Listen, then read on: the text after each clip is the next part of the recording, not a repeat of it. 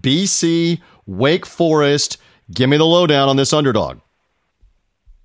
Now, I do think that people are still looking at that Boston College Kansas game as, you know, what is wrong with Boston College? They've got problems. They've got, look, nothing is wrong with Boston College. They ran up against a, a buzzsaw, a team that was absolutely foaming at the mouth to get a win. And sometimes those things just happen. I think Boston College is still a really good team. They have had a ton of success against Wake Forest. It, it seems to be a, a back and forth thing every year.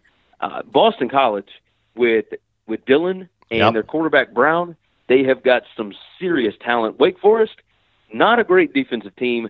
I think this is the kind of game that will come down to maybe whoever has the ball last.